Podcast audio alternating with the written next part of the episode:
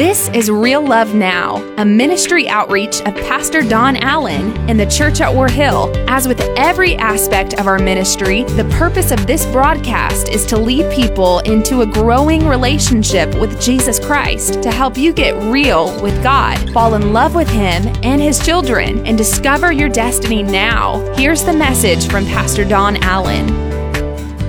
Father, thank you for this day, and thank you for your presence. God, I thank you that today you're going to speak to us in the brief moments we're going to have in this time of message. God, we want to know you, and we want to know you more. In Jesus' name, amen.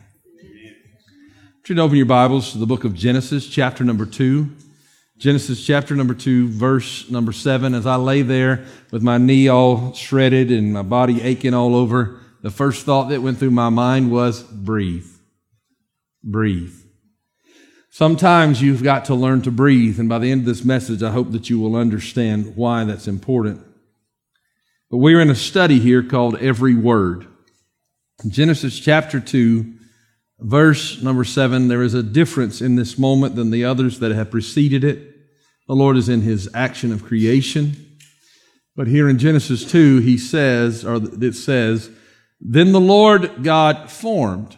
Notice it doesn't say spoke, but he formed the man from the dust of the ground. He breathed, he formed, and he breathed the breath of life into the man's nostrils, and the man became a living person. And the Lord bless his word.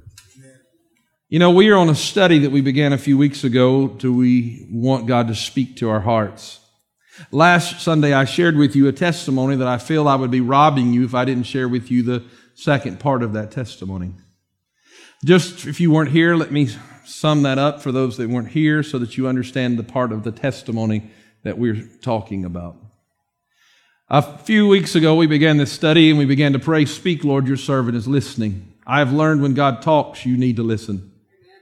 So it's Wednesday evening. We're having a prayer time, and a lot of times because of the multiple services, we can't take quite as much time. And, and so on Wednesday night, we take a little extra time. We were praying for the sick, and the Holy Spirit just spoke to me, and he said, you make sure you pray for little Elijah.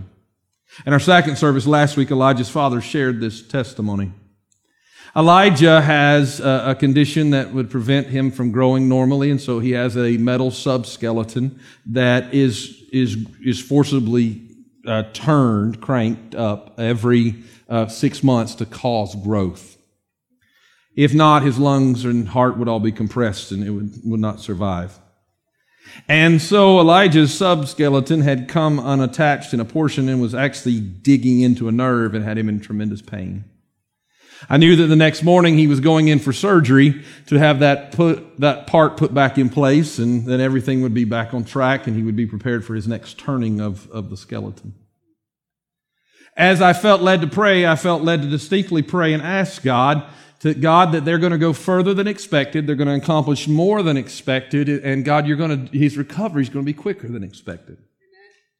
As I distinctly prayed that, I didn't know what God was doing. I just knew what God was speaking into my heart. And so the next morning, and this is the testimony we heard last week, and I'm going to bring you up real quick to speed. The next morning, they awaken to surgery. They go into surgery. The doctor cuts open him, cuts him open here where he's going to do the adjustment. And as he cuts him open, he hears a voice, and he's a Christian, and he says, God spoke to me plainly. And he said, God spoke to me three times because I argued with him. He said, God said, take out the subskeleton. He said, no, Lord, I couldn't do that to this little boy. And he said, God said again, take out the subskeleton. And Lord, I'm not going to do that to, to little Elijah. And God spoke again and said, take out the subskeleton.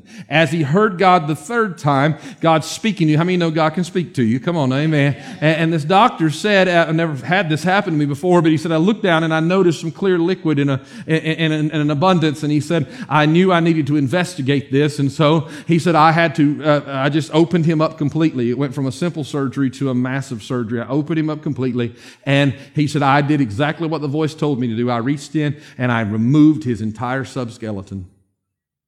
He said, when I did that, I noticed that there was a severing of his spinal cord that had occurred in an accident that the subskeleton would have prevented us from being able to see, and it would have possibly taken his life. And he said, because of the voice that spoke to me, I was able to remove the subskeleton, fix the problem with his spine, save his life, and Elijah, as of last week's testimony, was better than, than he was before with the subskeleton. That's worth giving God praise for. Elijah's father came to church, testified. We rejoiced over this last Sunday morning. But then after that, Elijah's dad, Carl, went to the hospital, and he and Stephanie were in the room, and they, they were there. And as they were in the room, they have in the hospital rooms those little white boards that on the wall, it says, this is our goals for today. How many of you know what I'm talking about?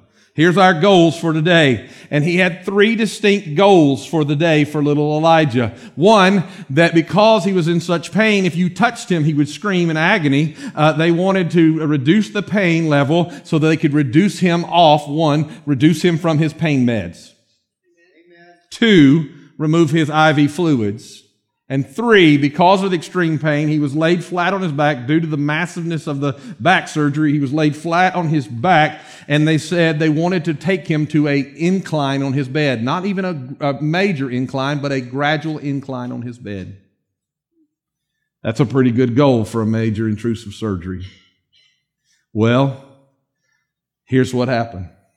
Carl and Stephanie are sitting there. All of a sudden, the nurse walks in the room, and the Spirit of God moves on Carl, and Carl speaks into the nurse's life.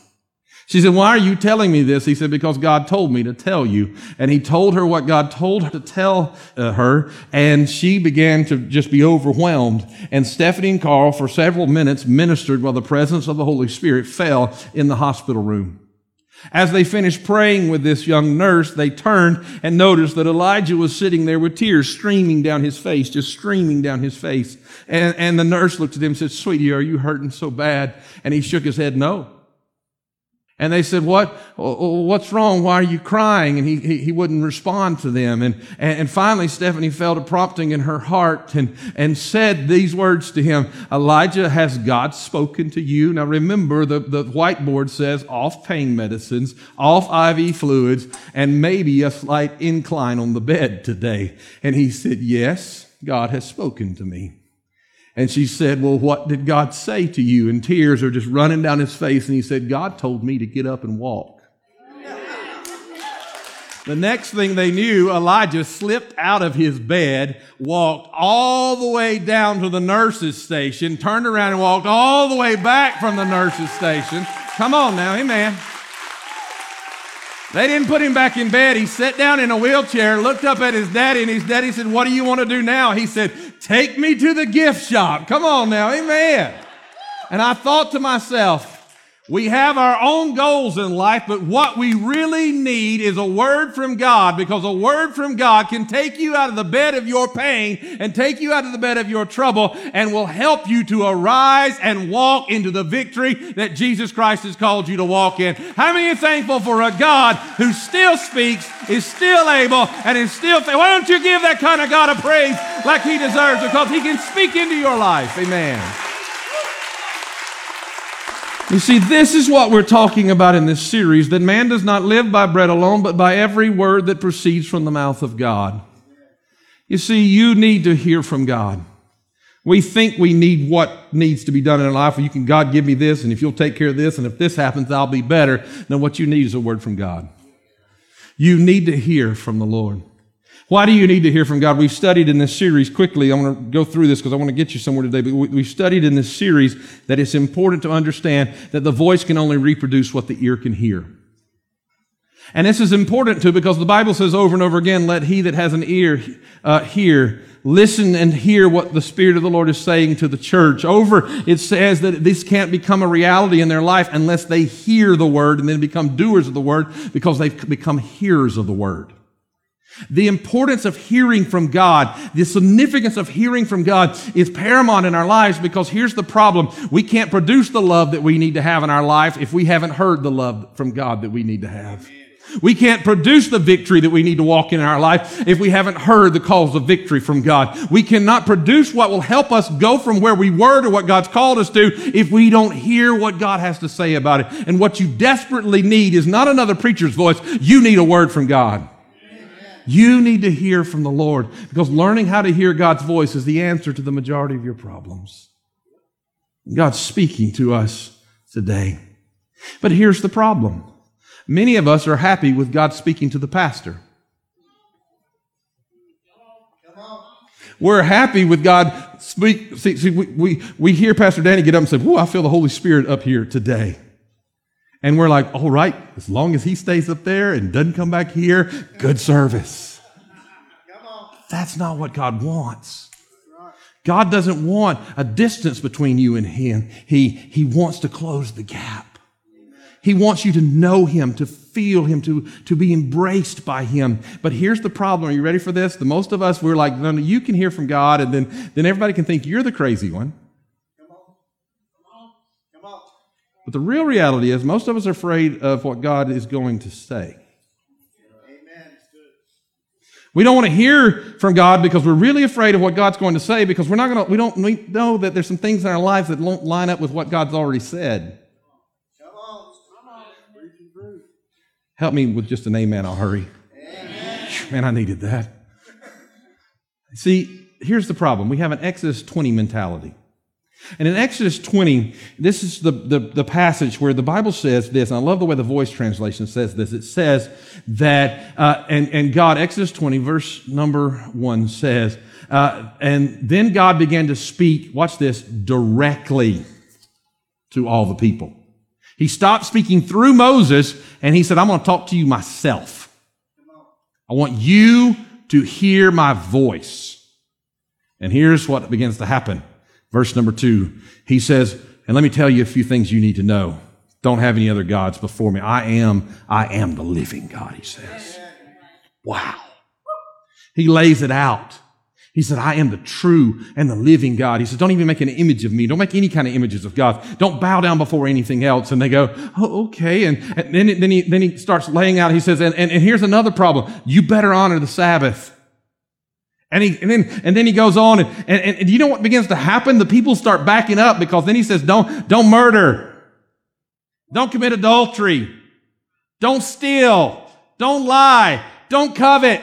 Then he says a really big one, honor your father and mother so that you and your children can live longer. And the people in the crowd go, whoa, whoa, whoa, whoa, whoa, whoa, whoa. Don't want to hear that, because I guarantee you there were adulterers in the crowd. I guarantee you there were liars in the crowd.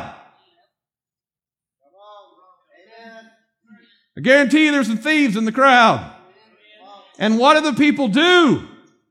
Because God's saying something they don't really want to hear. In verse number eighteen, and this is what it says, and as all the people witnessed the signs of God's presence, the blast of the ram's horn, the roaring thunder, the, the flashing lightning, and the smoke-covered mountain, they shook with fear and astonishment and wisely kept their distance. Notice this, verse nineteen, they said, we are afraid to have God speak directly to us.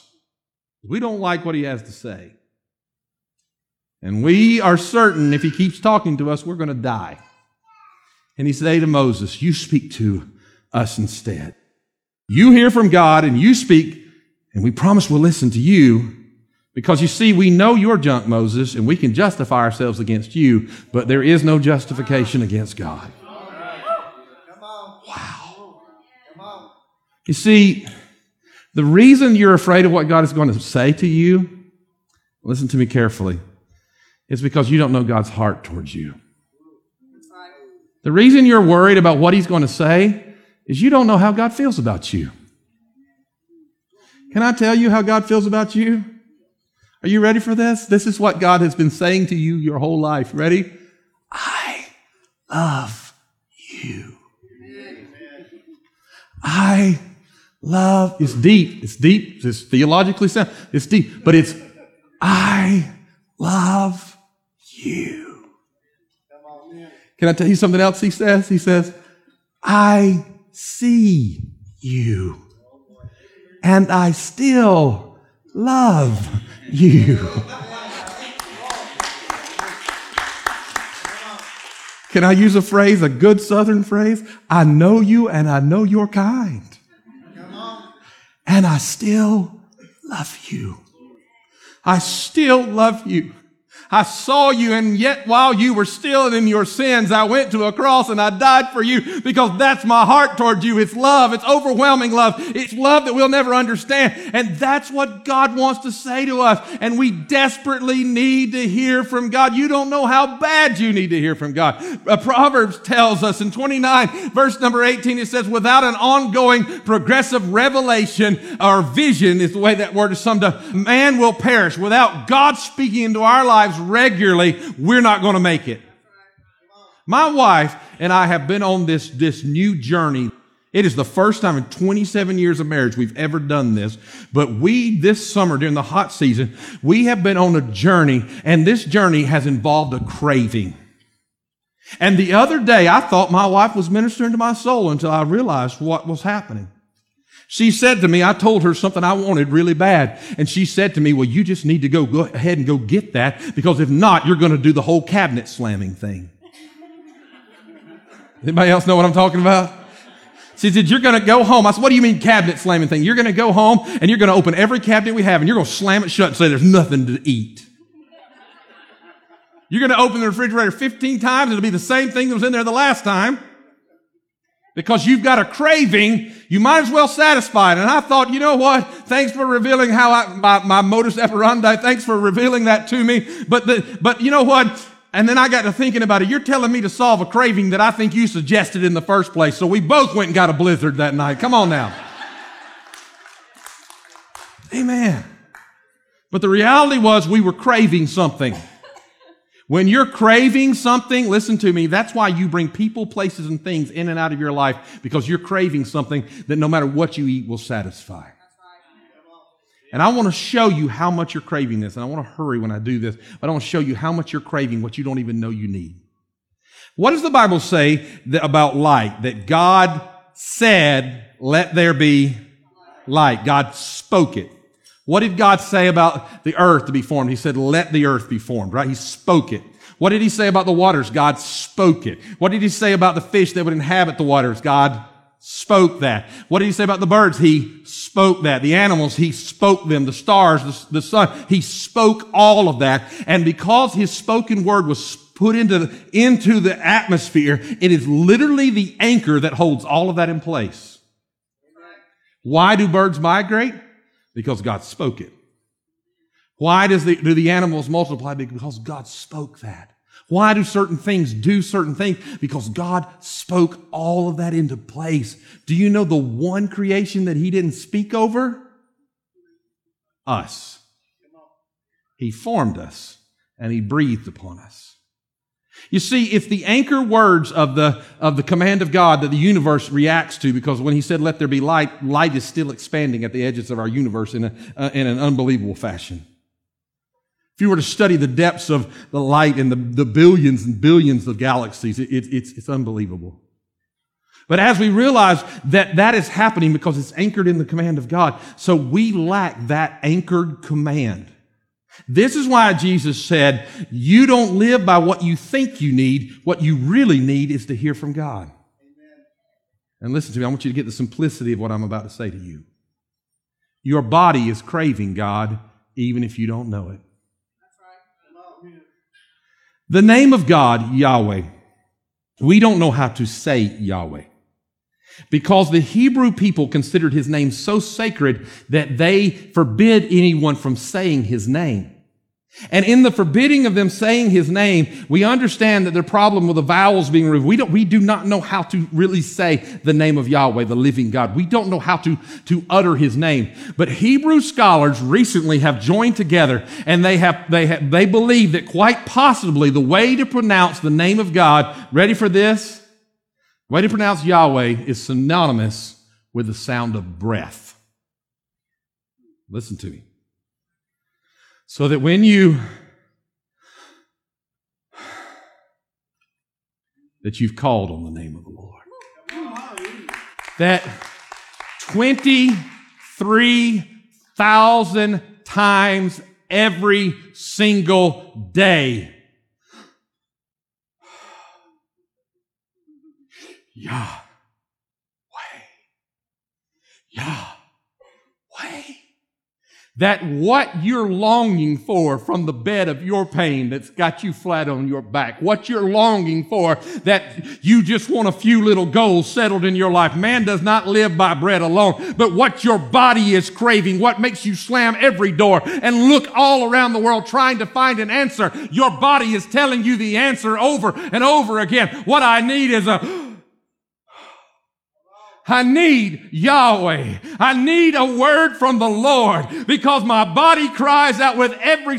My goodness, what happens when pain happens to you? What do you do when you get sad? You breathe deep. And what the body is trying to tell you is what it, you can't get through to your mind, that what you think you need. You need everybody to behave and or everybody to leave you alone, but what you really need is a touch from the living God and one word that will rest in your soul that changes everything. What we need is Yahweh, the living God, to speak into our lives. Why don't you give him a praise like he deserves? Amen. Here's the problem. The devil has so many of you not breathing right. He's got you worried about, worried, worried, worried about everything going on. Worried, worried. Well, you know what you need to do? If you're listening, I'm breathing in a bag right now. Come on, amen. But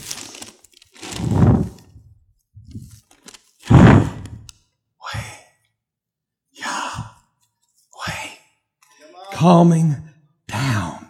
That's what they teach the Navy SEALs. When your adrenaline starts rushing, calm your breathing. When life starts throwing you curveballs and hell starts screaming your name, calm your breathing and lift up your voice, because there's one who's still calling Lazarus is out of the grave. There's one who's still speaking, peace be still. There's one who answers the call of your breath.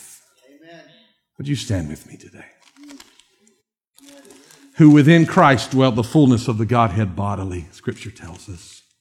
But when God says this in the plurality of that moment, what he's saying is this. He's saying in the plurality of who God is, and God is one, and he is only one God, but in, in the many facets of who he is, he was saying, listen to me carefully, I want to create man so they need us constantly. And did you know that the way that he created your hearing, if you could hear everything that's happening around you right now, it would drive you, and it'd be like a Superman moment. You, it would drive you crazy. Remember that one Superman movie where, where the, the uh, Zod, and the, they, they suddenly can hear everything, and they don't know how to balance it? That's the way your life would be. You wouldn't be able to balance those The, those sounds and those, I'm telling you, there's sounds that happen. I don't know how my dog does it, but about, about three minutes before my wife pulls up, my dog gets up and walks to the window. I, I, her car must emit a certain sound, and it hears it. But the human ear can't hear every sound, but w- the only sounds that we can actually hear, listen to me carefully, are sounds that are in a three synchronized rhythm. And when the three sounds come together, those three levels come together, those three waves come together to form a sound that we can hear. It's a triune sound that we hear above all else. It's the triune voice of the living God who hung on a cross and died for us. The living God who shed his blood, crying out, I see you, I love you, that your ears want to hear the most. Because when hell says give up, he's crying out, no, keep living, keep breathing, keep moving. God is with you. I want you to bow your heads in this place.